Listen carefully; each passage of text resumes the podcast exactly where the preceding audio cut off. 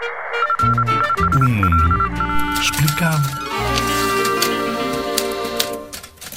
Em maio celebra-se em todo o país o Dia da Espiga ou o Dia da Ascensão. Acontece 40 dias após o domingo de Páscoa.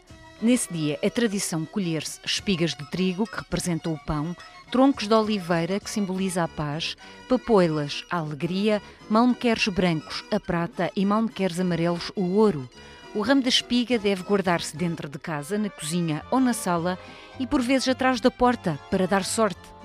Se vives na cidade, vais encontrar muitas pessoas, junto de transportes e lojas, a vender estes raminhos e a cidade fica muito mais bonita. Mas se quiseres, pede ajuda a alguém e vai colher tu as flores e a espiga e faz o teu próprio ramo.